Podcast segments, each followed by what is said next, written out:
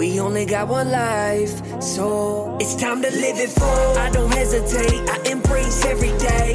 Cause we only got one life, so it's time to live it full. It's not about trying to achieve more again, but rather how to lose and let go. Let me explain. Once you let go of all things that aren't significant, you'll be left with everything that is truly important. I'm living everyday life with a purpose. Living everyday life with a purpose. This is another episode of the podcast. Live it full. Hey, welcome to the latest episode of the Live It Full podcast. I am Richard. I am your host in the studio today. If you haven't listened to us before, if this is your first time, I want to tell you a little bit about what we're about. We live by a life ethos where we talk about faith, family, finance, and fitness in that order because we believe that putting things in the right priorities in the right order, putting our faith first, then our family, then our businesses, and ultimately making sure that we are in good physical fitness will lead to the freedom financially, physically, everything that we want in life. And so that's what this podcast is about. We talk a little bit about faith, we talk a little bit about family, talk a little finance and a little fitness. Um, this week, though, we are in the midst of Holy Week for a few billion Christians around the world. And so I thought I would talk a little bit about this week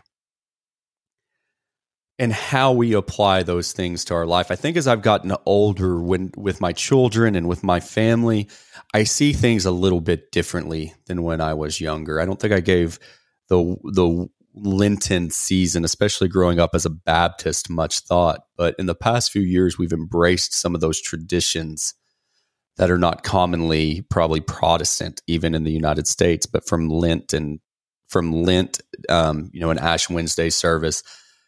I've really been using those things to reflect on my faith and how it impacts my life.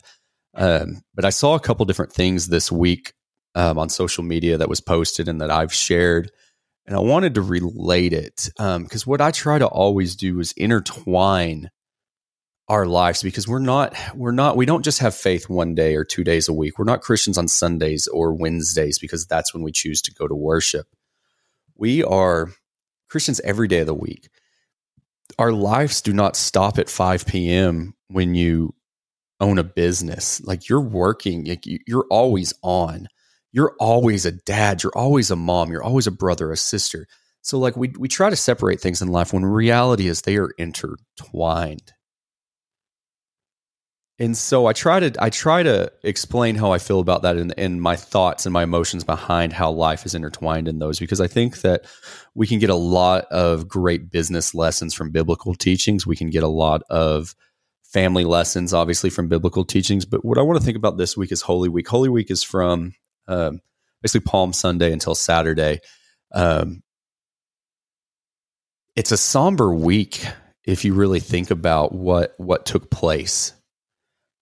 And and the first thing of it was that I'll say is it, it involves betrayal.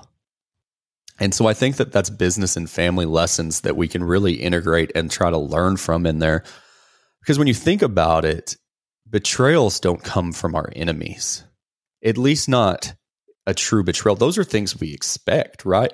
The people who don't like us, the people who are against us, the people who want to do us harm, we expect those things from those people, right?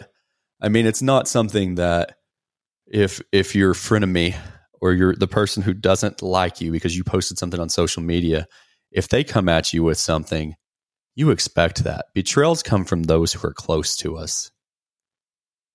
They come from family, they come from friends, they come from employees, employers for that matter. Betrayals don't come from people that we expect it. And that's why it hits so hard. And so I saw a post that someone made a couple years ago, and I've saved it and I've used it a few times during this week in our group. Uh, if you haven't been to our Facebook group, Live It Full the community, you can find us on Facebook at Live It Full. Go check it out. We've got a great group in there that interacts and shares things. But I shared this a couple years ago, and, and I got really positive feedback, got some really good dialogue going. But it says when you learn how to sit at the table with your Judas, you'll understand the love of Christ. Jesus knew. Jesus sat down at the table and broke bread with the disciples, one of which he knew was going to trade his life for a bag of silver.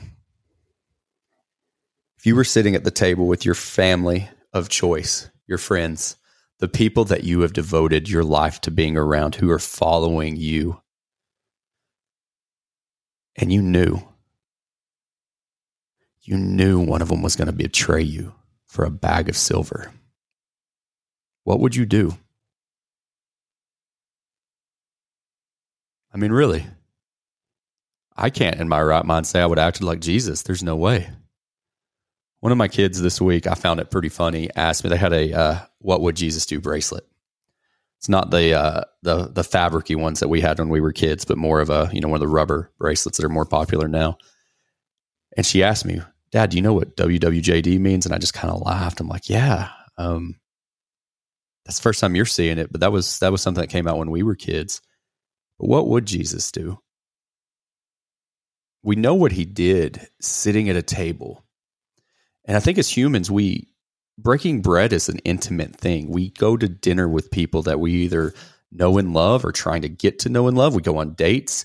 But breaking bread is something that is special. It is reserved for your people, right? We don't go out with just strangers for the most part, unless you're speed dating or, you know, I mean, business stuff. But like we go out with the people who are our family of choice. And Jesus knew sitting down that day that he would be betrayed. And he still broke bread. He still washed feet. He served the disciples, even the one who he knew would betray him. What would you do in that situation? I might have flipped a table over like he did in the temple. I don't know. But he knew. And so I want to talk about that because here's the thing if you have people that are close to you, family, children, employees, you're going to be betrayed. Being a leader, being a parent, being a business owner, you're going to be betrayed. And I'm not trying to to equate us to Jesus because that's not the point of this, um, or not my intention. But you, as a leader, will be betrayed. So while we don't know the who, we know it'll happen. Jesus knew the who, and he still acted with grace and love. And so, as a leader, you will be betrayed. And so, if you're thinking about starting a business or having employees or having kids, there's going to be a point in your life, doesn't matter what is going on, somebody that you love, somebody that you break bread with, is going to betray you. Now, maybe they're not selling you over for a bag of silver, leading you to a certain death, but maybe they lie to you. Maybe they steal from you. Maybe they mislead you. Maybe they say hurtful things behind your back. It's not if, it's when, as a leader, someone will betray you. And I hope that I can show the grace that Jesus showed when those times happen. Because they will. And I've talked about in a past podcast. You will always be the villain in someone else's story.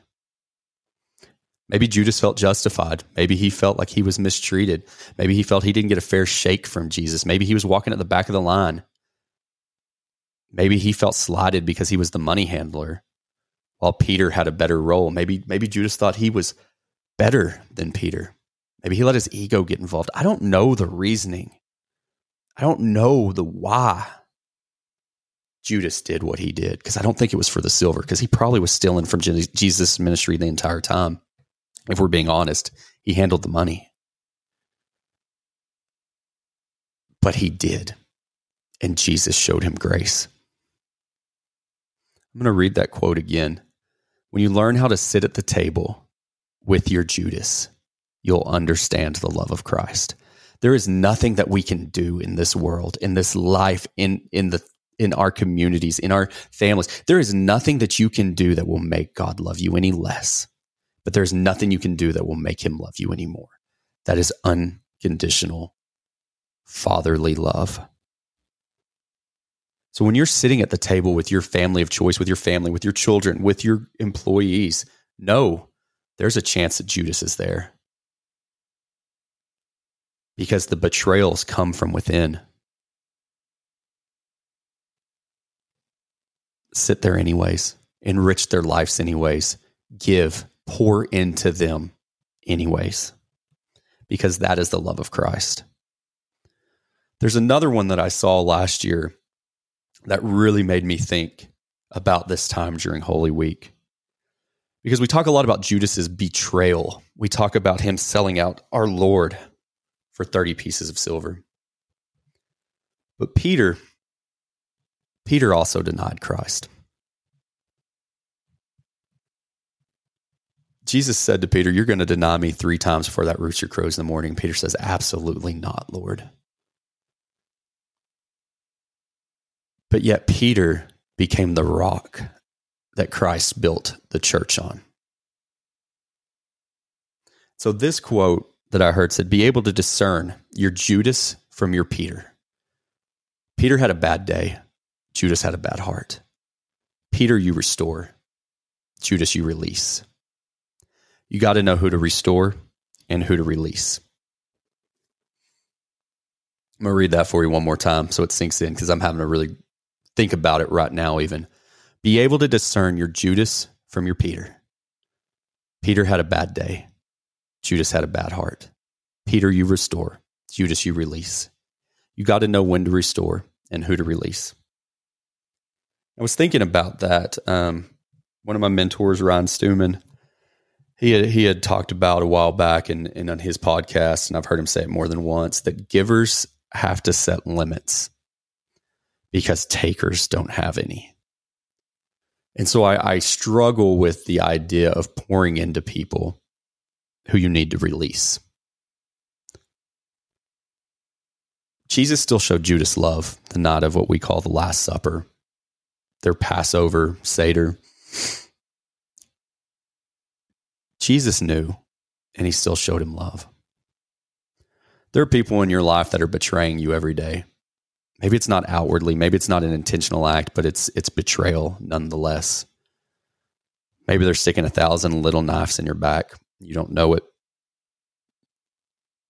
Part of growing up and part of wisdom and part of discernment is understanding who is Judas and who is Peter. Peter denied the Lord, and Jesus came back to him and said, I still love you. And I can't even imagine. We talk about faith as Christians 2,000 years later, the faith that it takes to believe. Peter saw Jesus. He held his hand, he walked beside him, he saw miracles, and he denied Christ three times in a 24 hour period. But yet he was redeemed. Judas wasn't. Peter repented. Judas, assuming with grief, took himself out of this world. But your Peters, you restore. Sometimes you got to release people. And I think you have to pray for it. I think you have to pray for discernment on who do I restore? Who do I pour into continually, even with those micro betrayals? Because they need it. And who's the Judas that you have to let go? I don't think those answers always come from within. I think that they do come from prayer and they come from talking to your God every day about it. And that's part of why prayer life is so important is to help you find that wisdom. I hope that you have a, a, a it's Wednesday of Holy Week when this is published, I hope that you continue to have a week in which you understand the grace of Christ and the sacrifice that he made for us. Because when you learn how to sit at the table with your Judas, you'll understand the love of Christ. I hope that you'll enjoy the podcast today. Leave us a five star review on Apple, Spotify. Um, share us with your friends and family. If you think somebody needs to hear this message, if you think they need to understand it, maybe they don't have an understanding of what grace is or the love of Christ. Share this with somebody. Shoot it to them in an email. Send it in their their DMs on Instagram, Facebook, wherever you are. Share us with them because we want them to hear this message. And I hope that you continue to live it full. You just listened to this entire episode. That means you gained some type of value. So make sure you leave a review and subscribe so you never miss an episode of Live It Full. Living everyday life with a purpose. Living everyday life with a purpose. Make sure you embrace every single day. And we'll see you next time on the Live It Full